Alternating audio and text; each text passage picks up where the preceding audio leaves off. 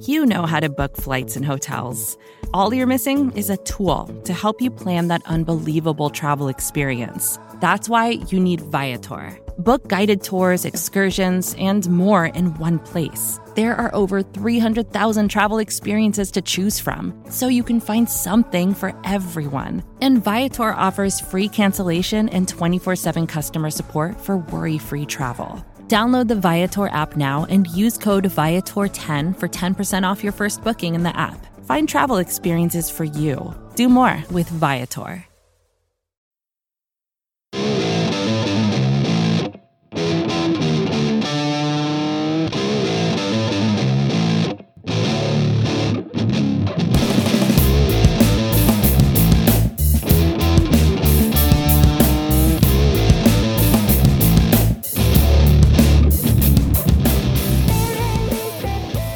What's up, everybody, and welcome to episode 83 of Talking Chop Podcast.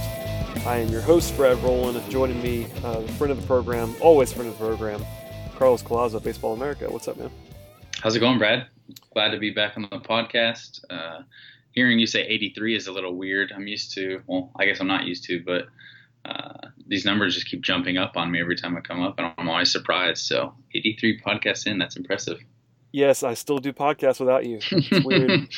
it's uh, weird to consider, but no, uh, it's been interesting. I mean, it's been an interesting year for the Braves and the Mhm. podcast, I suppose. But uh, it's nice to have you back as always. Uh, as we kind of wind things down here, the Braves play their play their final home game of the season uh, today, as we're recording this on Sunday night. So they still have a couple of obviously some games to play here. They have a doubleheader even tomorrow, or as I guess today, as people listen to this on Monday. Um, but uh, no more SunTrust Park this year, at least. So it's we're, we're uh, the end is near, we should say. Yeah, I don't know if that's a good a good thing or a bad thing for Braves fans. I was looking at the um, the projected standings just because we're we're really close to wrapping this thing up, and we're going to come very very close, or we might even hit our preseason projections exactly right.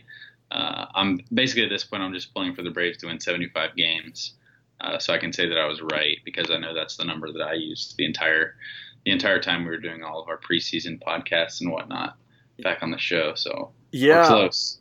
Yeah, I, I think I ended up with 76, which seems right. less likely, uh, based, especially after today, the loss today. Not that it really matters that much. It's uh, the Braves have been playing well against the Phillies, obviously, before today. But uh, yeah, it's, it's going to be somewhere in that 74 ish range, yeah, I think. I, don't know how often Fangraph's projection page like updates, but as of right now, when I'm looking at it Sunday night, uh, they're projected to finish with 74, which is definitely in the uh, realm of possibility for, for me to get 75. that is so also an- what uh, that's also I what just need five more here. that's also what 538 has, and I know theirs is like real time. So uh, yeah, it'll be they, interesting. they have 74. Or they have 75. 74. Okay. So I mean, just you know, one game here or there. The Braves have been playing better recently, and uh, you know, not playing at Central Park. I guess it's not a great thing for your record down the stretch here, but they could Mhm. certainly. The schedule's not too. The schedule's not too tough. We should say. So uh, some winnable games. Um, not that that matters a whole lot. Um, just because obviously you know there's a little takeaways to be had in this final week, but for the most part, uh, results are what they are. But uh, you know some decisions to make and decisions that have already been made. Actually, we should hit on. Uh, first thing, first things first is, is sort of the Brian Snitker status. As you might imagine, I've been talking about this quite a bit in the last couple of weeks. But uh, over the weekend, it came out that he met with the Braves front office, um, and basically no decision was made, which I found to be quite hilarious because they they ki- they kind of know him pretty well at this point. I'm not sure what's going to Yeah. change there. But uh, what are your thoughts on Snitker right now? I know we talk about this all the time, but it, it, this is a fresh topic now since the Braves are like openly deciding, I guess, in public what they're going to do. Yeah, it's it's definitely an interesting time for the Braves. I think it is weird that they met and nothing happened, but I think there's some stuff that has to still go on with even people higher above Snitker. Like uh, Hart still doesn't have a contract for next year, as far as I know. Is that correct? Um, so they are they're gonna have to make decisions on on whether those guys are coming back. I'm assuming both those guys, like Hart and Coppolella, uh, both of them would be coming back. I, I think they have to get their contracts renewed or something like yeah, that. co- copy is definitely back. Hart is in this weird zone. I mean, I, you know, yeah, so con- contract imagine stuff publicly is always weird with front office guys. It's not as public Yeah. as players. Yeah, they're not throwing it out there like like Brian Snitker's has been the past. I'm assuming month. You guys have been talking about it, but I guess it makes sense that there's no decision on a manager when a guy like Hart is still trying to get his future solidified. But it is weird to have a meeting about it if you don't know and aren't going to know. But um, uh, I don't know. it seems like all the players love the guy. It seems like none of the fans, at least that I keep up with on Twitter, really want him back just because he doesn't seem very analytically uh, minded when he comes to managing a team. I don't know. You could you could have many more exciting managerial options than Brian Snitker, uh, but the guy's been in the organization for forever. Uh, the players like him, so there's there are two points in his favor. Uh, we can we can talk about the the worth of a manager like as much as you want, but That's I would your be take more. always is it doesn't matter. I know, I know that I know that you always Yeah. think that, which is actually true. I mean, I, I sort of Yeah. lean toward your side on that. I think um, for as much as I do think it matters, and I think you do Mhm. as well. yeah, Just how much it matters is overrated, and I'm, I'll be the first to say that. But it just my mind doesn't let me uh, sort of turn it off when it comes to bad Basically, like, things. you think oh, if you could do better, you should. And Yes. even though we know that it doesn't really matter, you still want them to have the best manager in position if you're pulling for the team. So I get it. Um, but at the same time, getting a one good player makes much more of a difference than adding the best manager in the game.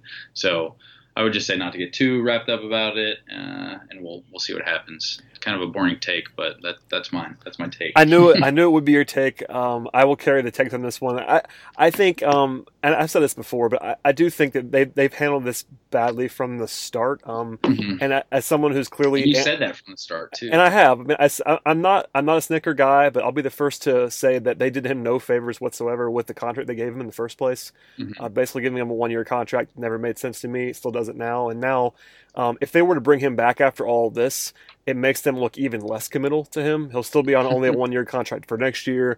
Uh, there's just no right. There's no winners now. Like if they let him go, they wait. They probably waited too long. It looks like they're going to go internal by all the reporting from Jon Heyman and Ken Rosenthal. All those guys have basically said that if they let um, Snitker go, it's going to be either Bo Porter or Ron Washington.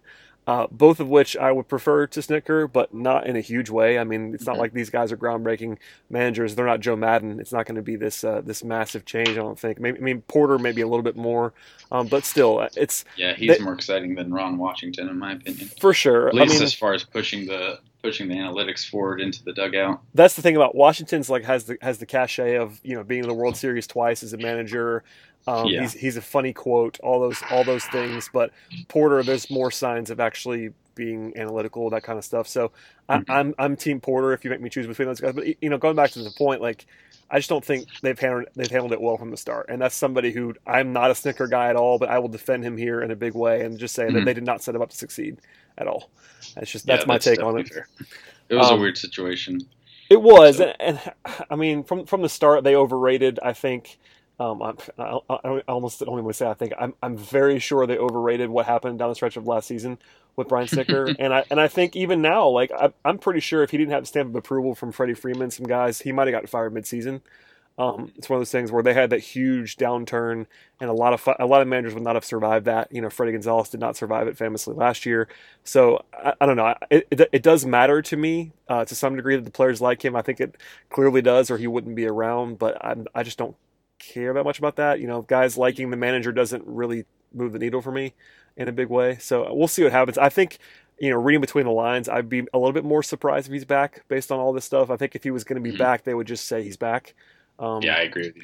But you know, it wouldn't blow me away if they if they change their mind. And they famously have now said, you know, multiple times it's been reported that they have until five days after the World Series. So we may not know until you know late October, which is a long way from now. It feels like it would be kind of wild to go into you know a couple of weeks from now to still not know what happens with Brian Snitker, what we might not know. Yeah, definitely just keep watching and see what happens, I guess. But There's that. I would bet on I would bet on him not not returning. Yeah, that would be my my bet. Me too. That, that's the side I would be leaning towards as well, but nothing uh, hugely definitive there. Uh, I, Mhm. although I would say in that Ken in the Ken Rosenthal piece this week, I'm not even sure if you saw it, but uh, there was the anecdote, anecdote about the way that uh, he used Jim Johnson in a late inning situation, and uh, apparently got reamed by the front office, like in like to a point where the volume was loud enough where like basically everyone heard it in the locker room. Oh Um, wow, yeah, I have not read that. That I is a, uh, That's a report. Still, so I can read Ken's stuff at this point. we should say that it, that's a report. It's not been like I mean, it's not that the team would Mhm. confirm it, but I can't imagine Ken Rosenthal, what people was going to get that wrong. Um, Yeah. So apparently there is some some serious tension there with Snit in the Mhm. front office. Um, so I'll just kind of leave that there as a little bit of context. We don't have, we don't have to go into it. So Cool. Uh, there's that. Um, R.A. Dickey also made some comments this week uh, after his uh, final home start at SunTrust Park. He obviously is still going to be pitching this week, but um, made some comments that sort of lean toward like he might be thinking about retirement. You know, when you're 42, 43 years old, that isn't a big surprise because he's mm-hmm. you know mm-hmm. one of the oldest players in, in, the majors, if not the oldest player. Um, but at the same time, uh, he has a team. Op- he has a team option that the Braves I think are going to pick up if he's willing to pitch because it's fairly cheap. It's it's a seven digit number um, versus uh, what you could be making on the open market. For instance, he, would be getting less this year. Ne- sorry, less next year than Bartolo Colon would have made this year. Dickey's mm-hmm. not any great shakes, but uh, he can eat some innings for you. At worst, he could probably be a, a quality long reliever if you wanted him to do that. Um, so I mean, obviously, it doesn't. matter. If he retires, that's just kind of his call. But if he doesn't retire, mm-hmm. wants to pitch, are you okay with the Braves picking up his option? Yeah, for sure. I think like you said, he's going to eat innings if nothing else. I mean, there wasn't any noticeable noticeable change uh, in his peripherals this year. In fact, his peripherals this season were better in some regards than uh, than 2016. I mean, he's already thrown 183 innings with a 4.3 ERA. It's not great, um, but that's kind of around what you would expect of him as a kind of a back end guy, a veteran in the the rotation. To, to eat innings and continue to let these young Braves pitchers develop and, and uh, make their name in the rotation. And if you have these uh, rumors about the Braves shopping Teheran still, I mean, you need you need pitching depth, and as with as many pitchers as the Braves have in the upper minors, kind of ready to get a crack at the rotation, I think uh, you'd definitely rather have too many guys. And I, I don't see the downside, I guess, in, in picking up R.A. Dickey. He could implode and blow up like Bartolo did last year, but even then, I don't think you're throwing away too much money. Like you said, it's not a huge contract. Um, and, and, the best case is a solid back of the back of the rotation guy, or, or even worse, just a guy who's going to be able to eat innings uh, and at least give you somewhat of a chance in, in, most of the games that he's pitching. So, yeah, I'm all aboard. I wouldn't I wouldn't pencil him in for what he did this year, but if he did yeah. kind of a similar thing, like right now, I think it's 1.5 uh, wins above replacement on, on Fangraphs. That's that's a that's a real value for what he's being paid. Um, yeah, for sure in the last few, I guess, going back to 2013, uh, he's basically been right in that one to two WAR range, which again is not spectacular, but you're not signing R.A. Dickey at this point to to get a number two or number three starter. You're getting him to eat innings. I mean, he had 200, three seasons of 200 plus innings, and then 2016 and 17 uh, pushing towards 200. This year he's got 183, like I said, with with a lowish four ERA. So I mean, it's not great. It's alright, Dickey, but it's fine, there's though. value to that. Exactly. Like, yeah, I mean, it's pitchers, pitchers are extremely hard to get. It, it's a, it's a lack of opportunity cost for me. Like if even if you assume even like a 20% regression, which I wouldn't assume, you know, the age is what it is, but for his mm-hmm. his pitching style, the age almost doesn't matter. Like it's one of those things where it doesn't Yeah, knuckleballers are weird, man. They're even weirder than left-handers. So. They can pitch forever. And I, I just don't think it I know the money is real, but you know, and the Braves have this sort of pseudo salary cap because of the uh, ownership group that they have. But at the same time, like they're this is going to be a very cheap roster for next year. Aside from the the corner outfielders, basically, it's the those are the only those those those guys and Freddie Freeman are really the only guys making real money on this team, like yeah. eight figure money. And you know that's a great situation when you're even with the payroll like ninety million, hundred million, something like that there's no reason they can't pay R.A. Dickey you know, eight and a half, nine million dollars next year, even if they just assume that he'll be a, a stopgap until June, and at June, in June, if they want to pull somebody up from the minors, and mm-hmm. even if, if Dickey's pitching well, then you know let him keep going, and if not, if he's just pitching like you know major league quality but not better than that, you know he'd be the greatest long reliever in the world. Like he, the guy's a knuckleballer, he can he can he can pitch every day and throw three innings. Like it is what it is. Like yep. he, he's that perfect long relief guy uh, to save your bullpen in some emergency situations, and I think he can probably function in that role pretty well. So I'm all, yeah, I'm on board with I it. Just, it's one of those things where. Some, go ahead. No, go ahead. No, go ahead. Fire. I was going to say I just did some research while you were talking and looked into Phil Niekro's career. Oh yes, this legend. guy through 24 years, and uh, R.A. Dickey is only in his 15th right now. So I think uh, that means he's got around 10 left. So he oh, should oh, yeah. still be around for a while, he'll be right? he'll be pitching as long as uh, Julio Franco played in the major leagues. yeah, uh, so you got another decade. yeah, to, uh, there and put up four or five ERAs and uh, throw 180 innings a year. That'll be fun. And I think a no, lot. I'm people... all aboard for it, Dickey. I think you make good points about the money too. Like if if you're spending so little on your team, uh, you could spend money uh, in worse ways than a uh, back of the rotation starter and, and a long reliever in, in, a worst case scenario. Especially like for, especially for one year. I, that's why I'm I'm still yeah. okay with the Colon contract. I know it didn't go well, but um, start, yeah, get, get, get him starting pitching for one year, man. Like it's it's invaluable. One hundred percent. Uh, okay, we can move on to the thing that actually happened. It's nice week. to be back on the podcast and just agreeing with you about everything. Whatever, kind of we can. Good, we'll, find, we'll find something to disagree about. I'm sure.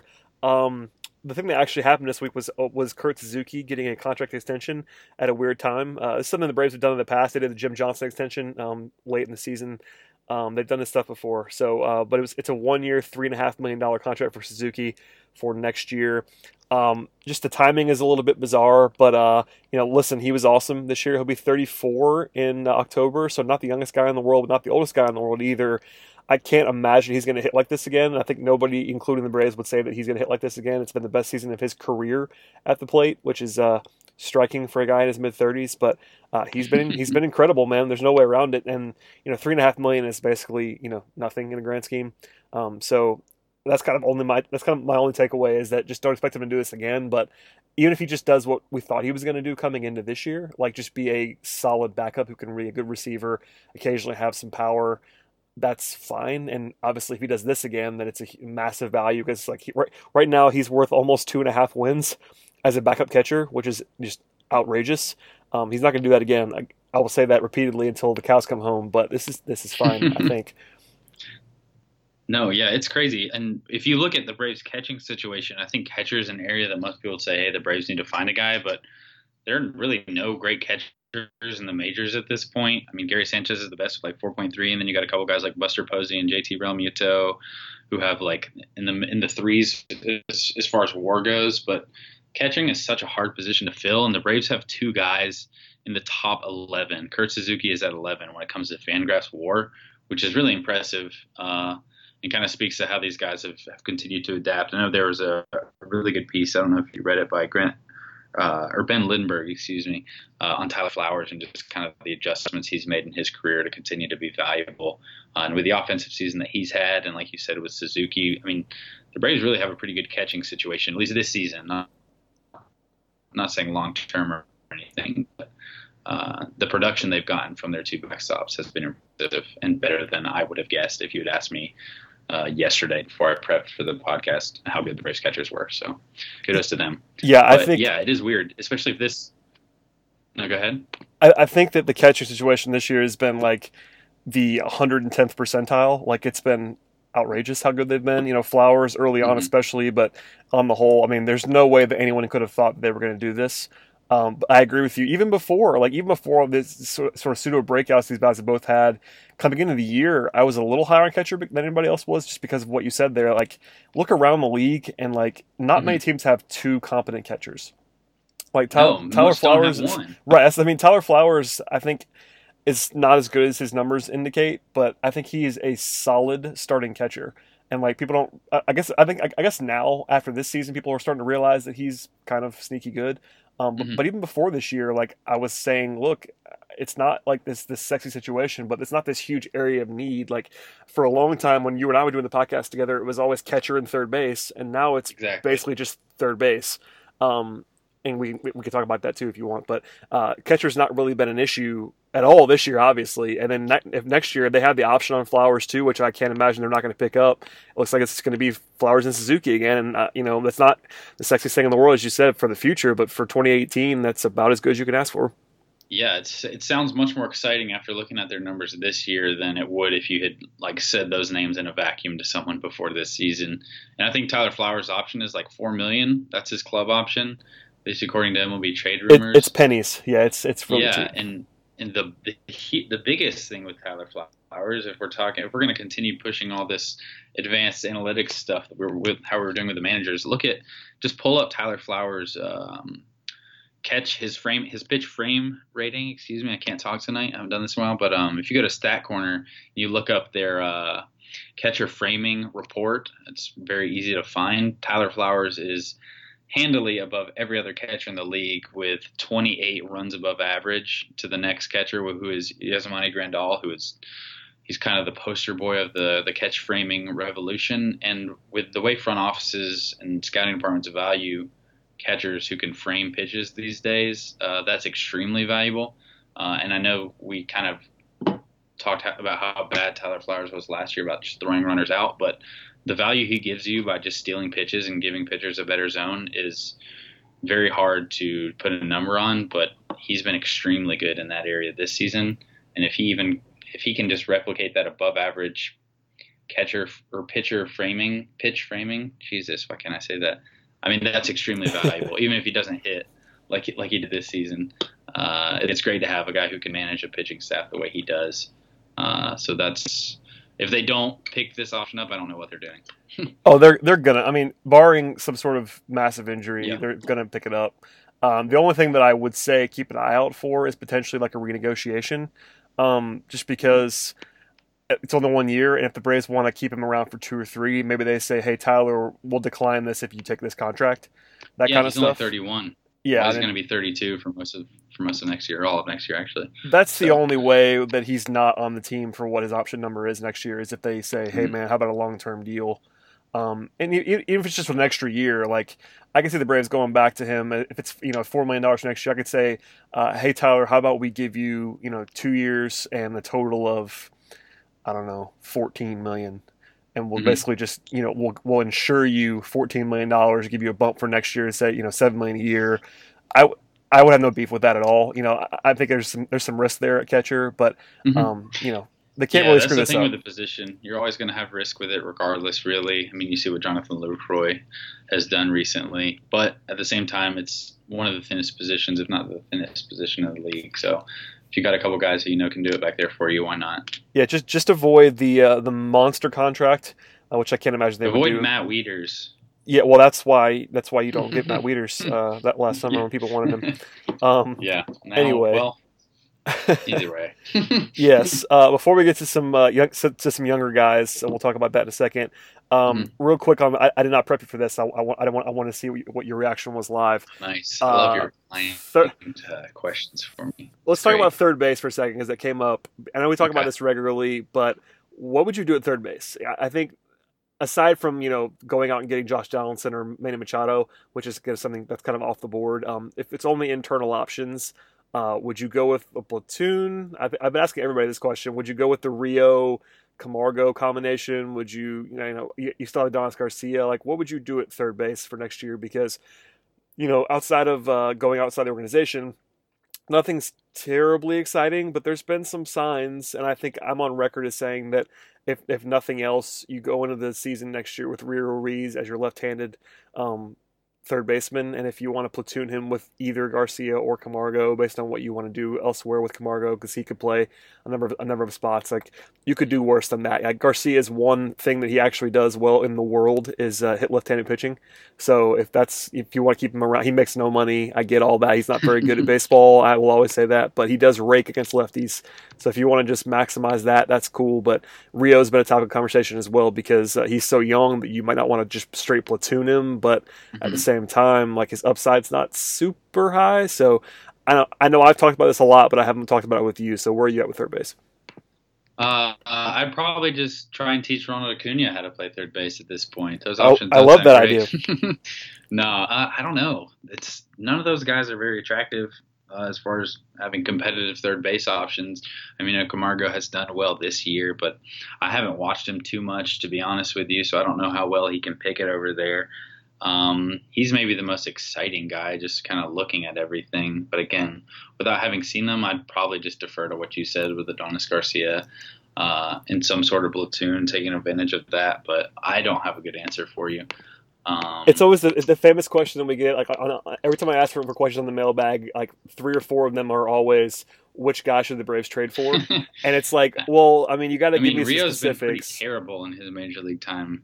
Yeah, there have been some So flashes, but uh, the defense has not been great lately either, which is something that he's been, uh, you know, uh, you know, praised for in the past. But he's had some hiccup- hiccups at third defensively that I'm not really worried about. But I don't Mhm. see him as a long term, um, everyday option, and that's the only thing. Like, unless the Braves are worried about him being an everyday option in the future, then I have no problem with them uh, platooning him. I, I only I would only hate that if the Braves thought of him as a future long term option because of the fact that you know you, he's going to have to hit left handed pitching at some point in order to be that. Mm-hmm. So you have to give him the opportunity to do that you're not, you're not going to learn without actually doing it. But if the Braves are sort of quote unquote giving up on that up on, on that as a as a high end thing, then I would get it. You know, Austin Riley is probably now the sexy third base prospect. He's not going to be there for next year, obviously, but maybe if he's your guy, the future at third, and you're not really worried about Rio as much, you could just platoon and try to get by. And of course, they could go out to the organization. I mean, that's the thing people always ask, and I made fun of that a second ago, you know, sort of tongue in cheek. But uh, they could certainly trade for a third baseman. That wouldn't blow me away at all, especially if they're trying to win next year. Um, mm-hmm. You know, I still think that honestly, go, there are some exciting third base got third baseman on the market this offseason. There are, uh, but like they're they're all they're all they're all in these short term deals. Interesting. Yeah, like all the guys you could trade for are like on one year contracts, basically. Mm-hmm. Um, and I don't think the Braves are going to do that. I think everything that they've talked about publicly is how they want to get these younger, cost controlled guys, whether it be pitchers or elsewhere. And all the sexy third base names are really like about to be free agents. And I just can't see the mm-hmm. Braves like winning a bidding war for Manny Machado. Like I just don't see that happening. No, I, it would be very shocking if they went after Machado in free agency. That's not something they've done lately, or they just don't have really, the money. It's been I mean, a long time since they've even been players in free agency for those kind of guys, so that would be shocking. But they don't they don't have the money. Mean, it's plain and simple. like he's going to make thirty million dollars a year, and they don't have that. Like they don't have. Mm. Well, they they should just draft Nolan Gorman this year in the in the 2018 draft. There you go. Uh, I will. I will defer to you on all things draft, the, especially especially at this point in September. I will. Uh, yeah, I'll tell you guys if, if, you don't know who Nolan Gorman is, just remember that you heard his name here. Uh, you work you work for Baseball America, so I'm going to defer to you on that, one, my friend. uh, all right, we can we can keep going, go away from third base. Um, okay. I, am going to open up the floor for you now to make fun of me about Ozzie Albies. Go. Oh man, are you still? So here's the thing. I don't know if your opinion on Ozzie Albies has changed, uh, but if it hasn't, then I'm just going to roast you for it because he's been dynamite and he has just been. let it be known if you've kind of downplayed this, which I don't think you're the type to downplay when when you're wrong, or even when something you say kind of blows up in your face, even if your thought process isn't wrong, you normally are pretty open about it. But Ozzie's been awesome, and all the feedback I've gotten, I actually did um, the top 20 International League prospects for Baseball America last week. You can check that out on the site if you are interested. Um, spoiler alert: Ronald Acuna is number one, but Ozzie Albies was also on that list, and he pretty much does everything except hit lefties with impact at this point. So yeah, what are your thoughts on Ozzie at this point, Brad? Uh, he's been really, really good. Um, I will always go to my grave saying that it wasn't about Ozzie. Um, my evalu- yeah. my evaluation was not really about Ozzie; it was about Swanson um, yeah, being ahead of him. And and I will say that you know Dansby, Dansby struggled this year, and but at the end of the day, it really doesn't matter because it was always about Ozzie's primary value being as a shortstop and mm-hmm. him not playing shortstop. But listen, there's nothing wrong with if he's if he's going to be as good as he looks to be now. He's 20 years old. If you if you want to be a four or five one second baseman, uh, that's cool. Like I, I mean, there's still a huge, there's a lot of value in that. He's been awesome.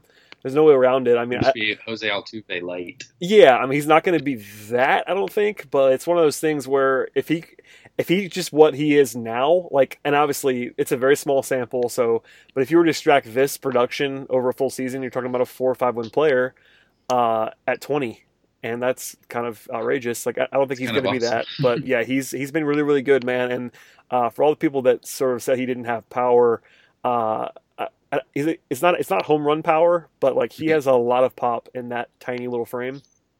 So mm-hmm. no, I, am a fan. I've kind of. I'm, it's funny. I, I, almost said I was, I was always, always a fan. I, am going to get roasted for that, but it's not like it's not like I never, it's not like I ever didn't think he was a good. I, I will say that you have always said Albies is a good player. You've never said that yeah. you want him gone because he's bad. It, it has always been about the shortstop situation and having Dansby and other teams having more value with Ozzie than maybe the the Braves would have. But I, was, I, I mean, I was it's wrong. not a real possibility for Ozzie to be, to play shortstop in the future. I'm not writing Dansby off by any means, but there's always a chance that he doesn't figure it out. So having Ozzie on the team uh, in case you need that situation or you need him to play shortstop in the future. I mean, it's looking pretty good so far, but yeah, there are like a lot said, of it's a small sample, so a lot of the fan base. Yeah, we should remember that last year at this time, everyone was in love with Dansby yeah, uh, for about the same sample. um, so and it's kind of eerie how similar their numbers are um, across the same Yeah. sample. Um, I have so him right here if you want them. yeah, go ahead, fire away. So, so last year in 2016, Dansby had uh, 38 games. He hit 302, 361, 442. That's good for a 107 WRC plus and a 0.8 WAR. This is all Fangraphs. And then Ozzie so far this year in 49 games, he's hit 275, 353, 440 with a 108 WRC plus, which is just one uh, higher than Dansby last year, and a 1.4 WAR. So they are pretty similar. Uh, the WAR's a little higher for Ozzie. He's got a couple more games under his belt.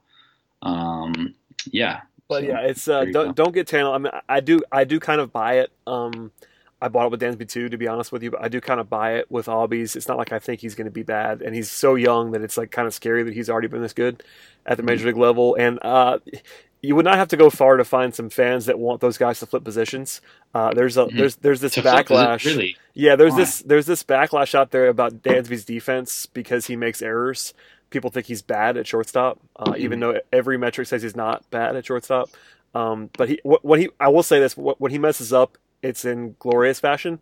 Um, so they're so they're mem- they're memorable. How when he, when he does things that are bad, they're memorable, and when he does things that are you know sneaky, really good, like he does it very smoothly. So it's one of those things where he doesn't seem to be as spectacular. Um, he's not spectacular anyway, but he's just he's just fine. But people think he's bad at shortstop, which I don't think. And Ozzie's Ozzie also has that you know prototypical like he's super he's super fast. Um, He's you know it's one of those things where you might just assume he's a better shortstop than Dansby is, and he might honestly probably is a better defensive player um, at shortstop. It's just at some point it wouldn't blow me away if they flip positions. I'll say that, but I Wow. you, you'll find Okay. this you'll find this crew of people that like are like projecting that to happen. I'm not doing that Mhm. at all. I think um, it's like it's kind of it's gonna always come down to who hits. If if, if they Mhm. both hit, they probably will just stay where they are. Um, but if one guy struggles, you know that's that is that was the argument for holding on to Ozzie was that you know if something happens to Dansby, you have this guy who can play both spots, and if nothing happens Yeah. to Dansby, you have guy you have two awesome middle infielders, and that's kind of what it looks like right now. I mean, Dansby's struggled a little bit obviously early on this year, especially, but he's been much better lately too. So there are some positive signs there also. Yeah, and everything I heard from talking to managers in the International League this year and some scouts who watched that league is that uh, Ozzy made really good progress defensively at second base. Um, he's got an above average arm. He's Oh, he's obviously good. got the quickness and the plus range. So he, he's going to be uh, good it's there. There's like no there's no way around it.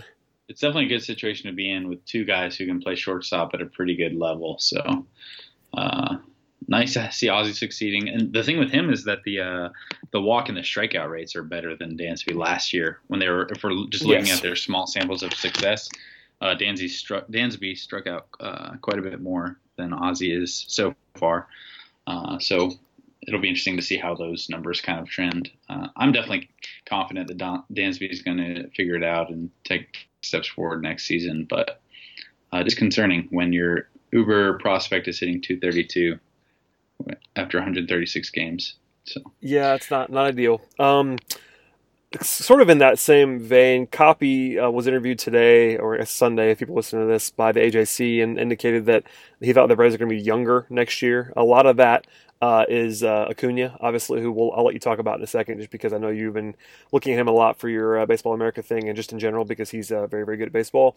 But um, in order to get younger, that's pretty much the only guy that you can look at. I mean, if you look at the what, what, uh, the way the roster is now, um, everybody is kind of locked in outside of the corner outfielders and third base, um, and it looks like they're not going to get any younger at catcher. So uh, he was pretty emphatic in these comments about how they're going to be younger for next year, and that basically can only mean Acuna. I mean, he talked about, uh, I th- yeah, the quote is, uh, and I quote, "When he's ready, no one's going to stand in his way." Um, that's obvious, I think, to everybody, but um, Mhm. that sort of bridges to the fact that uh, this conversation that we keep having over and over again with Kemp and Markakis. And uh, something I want to say, I wrote about this for Monday, so if people want to look at on the site when they get there, um, Statcast came out with this new stat um, for, to, to measure outfield performance. Um, it, I, I believe it's called outs above average, something like that. Um, And uh, Ender men- Ender Inciarte is number two in the league, uh, behind only Byron Buxton. Uh, Matt Kemp is last in the league, uh, and Markakis is, I believe, is somewhere around 185th in the league um, in terms of in terms of defense. None of that is surprising, um, but all that to say, uh, if they were to get younger, it pretty much has to be with. Um, with uh, Acuna, and that's kind of yeah. And it, and it, it, sorry, I was looking at as I was talking. It is outs above average, but uh, yeah, it, it, pretty much has to be Acuna, and it's kind of at the expense of one of those guys. So I, mean, I don't want to ask you like who goes because we we don't know the answer to that. But oh, you I know just, the, you know my answer. Well, I mean, you've been you've long been on Matt Kemp Island, and I know that about you. So um, no, I'm kidding. Um, it's just interesting to look at like have another yet another number to back up what, what our eyes tell us about how bad the corner outfielders have been, especially defensively. You know, Marquette, they both have some value offensively, but provided that Acuna is the only, I mean, maybe I'm crazy, and we, we got we got a question about Dustin about Dustin Peterson um, mm-hmm. in the mailbag this week, also kind of asking if he's, if he's going to make the team next year. Do you have Blake Adams as well? But I just don't see how you get any younger with the, with this uh, at least with the starting roster unless it's Acuna replacing one of those guys in the outfield. Yeah, and he's not going. to It's not like he's going to replace Ender. There's no situation where that happens. No. So I don't know. Who knows what they're going to do? I guess they got money. They've got more money tied up in those guys, so that makes things interesting as well. But they're both liabilities, absolute liabilities in the outfield. Um, they're different opinions on what they can do offensively, and honestly, like I'm going to keep writing this on, but I don't think Matt Kemp's going to hit anywhere close to what he did this season next year. I mean, his the way his body has changed from the start of the season to now is like very apparent just from a guy who doesn't watch them every day, and maybe that's more obvious to me because of that. But. It is rem- it is re- it is remarkable to see a guy balloon in the middle of a professional sports season, and he is. yeah, I don't know even... how that happens. I guess I guess when you're near the grind of a baseball season, maybe it's a lot easier to like not work out regularly, well, and even though you're playing every day, it's not like it's not like baseball is a very uh, it's not like you're burning a ton of calories when you're out there playing how Matt Kemp plays baseball. But if you watch the way that, like, I know it's a grind, but I mean, if you watch the way that guys even warm up, though, there's a lot of like running. Like, it's not like I think you have to. I think you have to try. How hard does Matt Kemp go through those runs? Well, I mean, the only thing that I will say in his minor defense on him gaining weight is that he had the hamstring thing, and if you yeah. have a, if you have a soft tissue injury, like you're going to limit the amount that you're going to do a lot of like cardio and running because it probably hurts. So like I I get that, but like it is it really it truly is jarring to see like how he looks now versus April, and like even in April there was a lot made about him losing weight. He mm-hmm. lost some weight, but like it wasn't like he was this guy who was suddenly this chiseled machine in April. Yeah, and it's like it's no as you said there, it's very noticeable now. And again, some of that I'm sure is the injury, but at the same time, like this is not the first time this has happened to Matt Kemp, and like he had that super hot streak early. It was like 45 games of just being red hot but aside from that, like he's been, if you just took the bat, it's useful. But like when you're yeah, so bad at everything else, like it's it hurts. It really does. Why wouldn't? Obviously, they probably looked into this. So I'm not going to act like they haven't. But trading Matt Kemp to an American League team makes all the sense in the world. Just because he is the, we can pretty much objectively say it now with this new Statcast uh, outs above average that he's the worst defensive outfielder in the game and I, it was funny. We were talking. I was talking to to a couple scouts about just outfield defense in general and kind of how they value that. And they both brought up Kemp uh, as a as a player to not emulate. That's the last guy you want to be, uh, without me bringing him up. Surprisingly, because I'm normally quick to do that with Matt Kemp's defense. But he's really bad. At the same time, though, He's a guy who's hit 19 home runs for you. He's got some power still, obviously. Hits for a pretty pretty solid average if you still care about that. Um, but but Kemp seems like a guy who would still have some value on an American League club where you could just put him in the in the DH spot, not worry about him getting out on the field. And then with Markakis, I know you don't like Markakis and he isn't great, but I, the way his batting profile breaks down, I trust that much more as far as aging. Uh, it's pretty good value when you're talking about getting on base. I mean, getting on base 35% of the time is still still valuable, even if he can't run and maybe clogs up the bases a little bit. Uh, it's pretty much negative value across the board when you look at base running, offense, and defense. But he's got a pretty stiff penalty playing right field uh, for those offensive values. But I mean, getting on base at a 356 clip is is still valuable in my mind. I think I've always been higher on Markakis than you, just because you rightfully point out that he pretty much does nothing for you other than uh, hit for a, a, moderately high average and get on base. He's a liability in the outfield. He can't move. He doesn't hit for power. So I get all those things, but I just feel like Markakis would be more valuable than Kemp if you're talking about getting rid of one of these guys. yeah, I'm I'm actually with you on this. Uh, I mm. think the only dividing line, and then I, am sure I've said this before, but the only dividing line here is that Markakis is just easier to move. It's one year, mm. it's less money. Um, yeah. I think ideally, though, I mean, ideally is moving both of them. I think that's pretty much impossible, frankly. Um, not I mean, impossible. just look at how consistent Markakis has been over his career. It's crazy. I just think if you, if I think ideally they're going to have to pay a lot of money to get rid of Kemp, but I think you might just want to do it, frankly. Uh, clear that mm-hmm. spot. I think ideally you want to open next year with Markakis in left field and Acuna in right field. I think that yeah, that makes all the sense. You definitely 100%. because Markakis's defense is not good, but it's it's much better than Kemp's because at least Markakis makes the plays he's supposed to make. Um, mm-hmm. He has no range, but uh, it, it's fine. He like he's not he a disaster. He he would not be a disaster in left field. Like the the bar is lower in left field as well, so he wouldn't look like you know a lot of teams play play their bad defenders in left field, and you know he mm-hmm. wouldn't. He certainly would not be the worst defensive left fielder in the league. He would be below average, but not not bad at all there. Uh, the bat doesn't play in left field, but if you have a Acuna doing what we think he's going to do in right field, that wouldn't matter as much. You know, ideally you want both neither one of those guys on the roster, um, but I just think everyone everyone rightly assumes that it's easier to trade Markakis because again it's one year and he still mm-hmm. has some value. I think he's overpaid at eleven million dollars a year, but it's not like this crazy overpayment. Like if he hit the market this year, he would get some money. Like it was it wouldn't like it wouldn't be as if he'd sign for the minimum. Like he'd be a guy who somebody paid um, some money for. Whereas Kemp someone probably take take a chance on him, but it's two years and it's more money and he's more pigeonholed. Like you, you know, everyone mm-hmm. knows how bad he is on defense. Whereas Markakis yeah. probably has some defenders around the league. In ter- oh, I should sort of a weird way to put that. Some supporters on about his defense and the fact that he mm-hmm. does just make the plays he's supposed to make. You can mm-hmm. hide that a little bit. Um, so I don't know. I mean, I know I'm I know I always rag on Markakis, and a lot of that honestly lately has been that Brian Snitker uh, put, puts him in positions to fail as a hitter, where he's hitting fourth and fifth in the lineup. as a guy with a, I believe his slugging percentage over three years is like somewhere in the 385 range, which is uh, not a guy you want hitting in a power position. But you know, mm-hmm. he's I've long said he's not awful at baseball. He does some things that can help you. He can, he can get on base. Uh, the Braves do not maximize his abilities. That's a lot of that's on the manager in terms of where he where he hits in the lineup. Like Markakis should be hitting high in the lineup or very low in the lineup, not really in the middle of it. Um, yep. But anyway, without getting too deep into that, I just think it's pretty much impossible to move both guys. So if you can only move one, you just move the guy who makes the most sense. And it's not it's this we're not in a vacuum here. Like if it's pay all of Kemp's money or trade Markakis for you know and not, and not have to pay his money, then I get it. Um, but mm-hmm if you can find a reasonable deal for Matt Kemp and can't, well, not, maybe not can't find one for Markakis, but it's all about um, sort of pros and cons and it's sort of a push pull situation because nothing's in a vacuum. I just think ideally, you know, you rather have Markakis on your team because he's more useful than Kemp is. There's less there's less risk there. You know, mm-hmm. some of that's some its you know volatility could be good with Kemp because if he hits for half a season the way that he did early on, he can actually sort of help you in a big way. And this lineup still doesn't have a ton of power in it. You know, it, if you, if you have Acuna, you can't assume he's going to suddenly be an awesome power hitter at the age of twenty.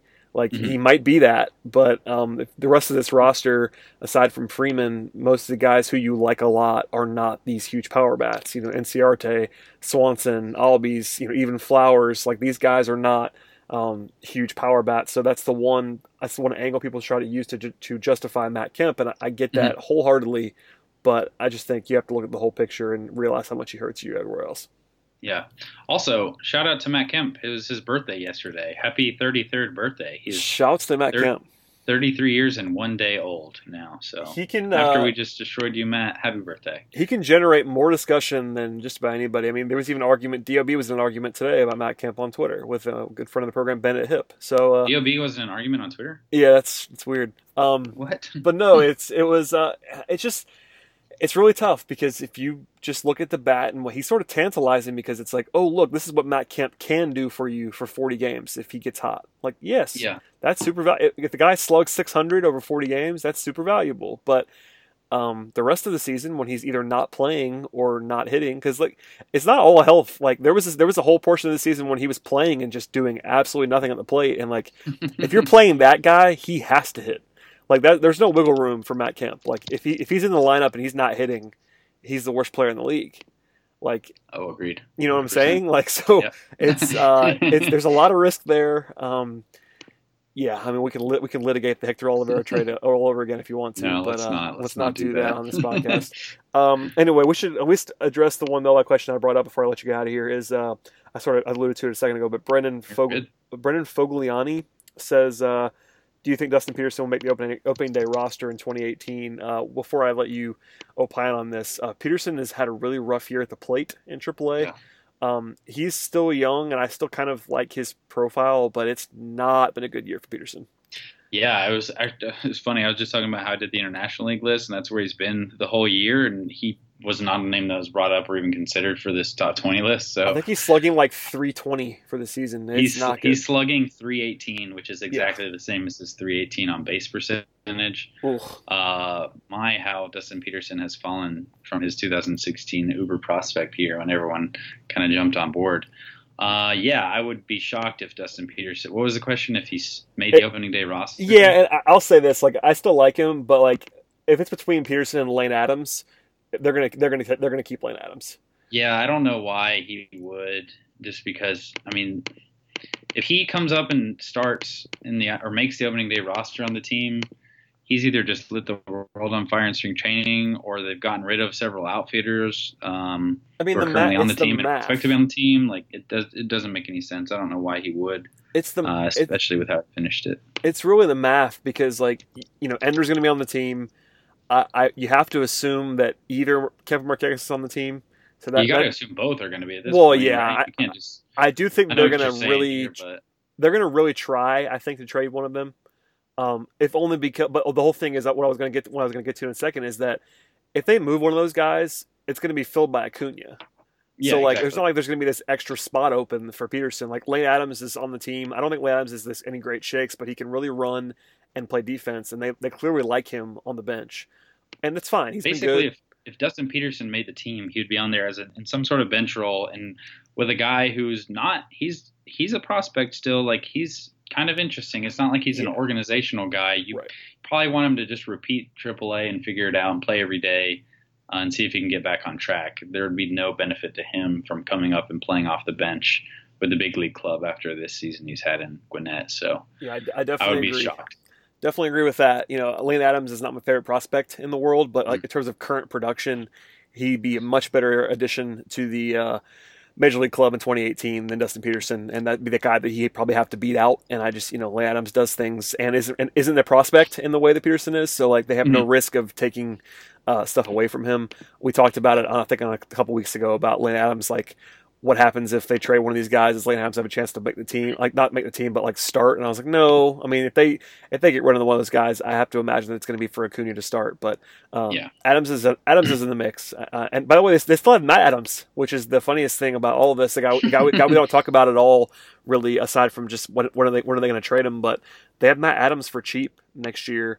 Um, and I, I mean, we've seen him, we've seen them play him in the outfield because they almost like have to, because like you have this guy who can play first base and not. I mean, I guess his second position is left field where he's really really bad, but um, they have to think about him too. Unless until they trade him, you have to at least factor Matt Adams in a little bit, and obviously he isn't taking time away from Freddie Freeman at first base, so there has Yeah, to and be if some you look plate at Matt appearances. Adams by uh, Statcast outs above average, They he's like only him. the hundred.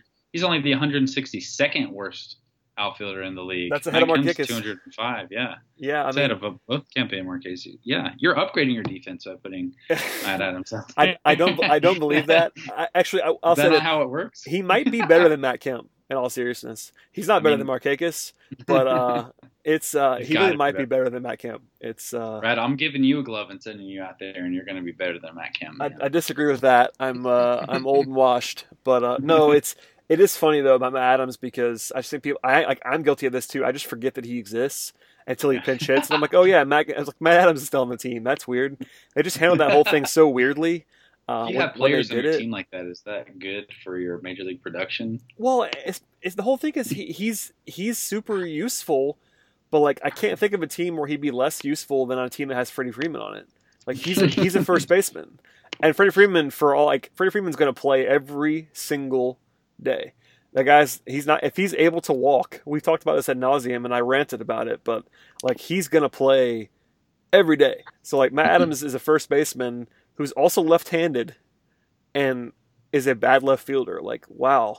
I, I know why they went and did it when Freeman was out. Mm. When Freeman was out, but like they had to flip him back, and they didn't do it. And now they go into this offseason. I'm assuming they're going to trade him. I really am because it doesn't make any sense.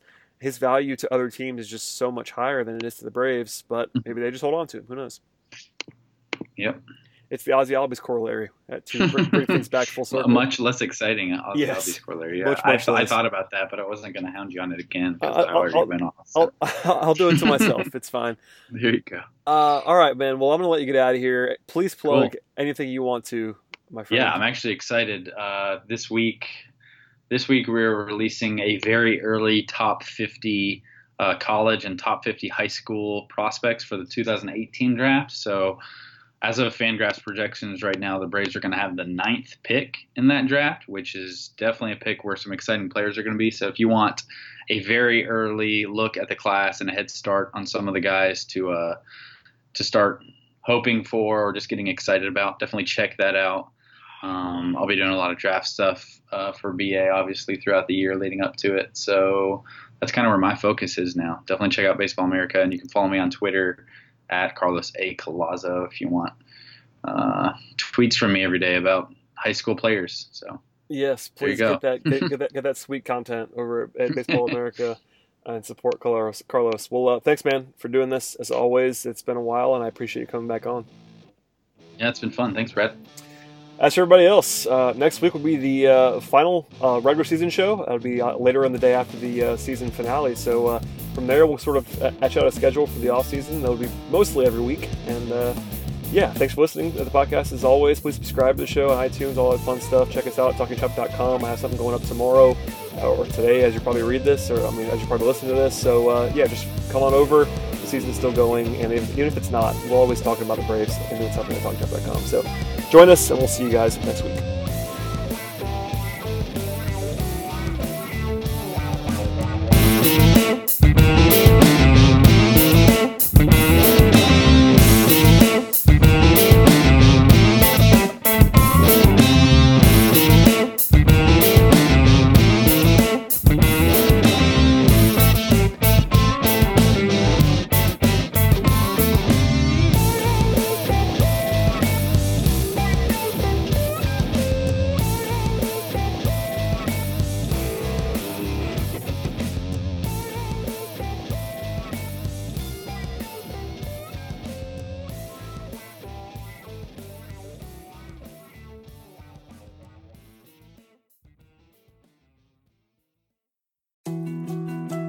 To dos, less time, and an infinite number of tools to keep track of. Sometimes doing business has never felt harder, but you don't need a miracle to hit your goals. You can just use HubSpot because their all in one customer platform can make growing your business infinitely easier. Imagine this high quality leads, fast closing deals, wildly happy customers, and more benchmark breaking quarters.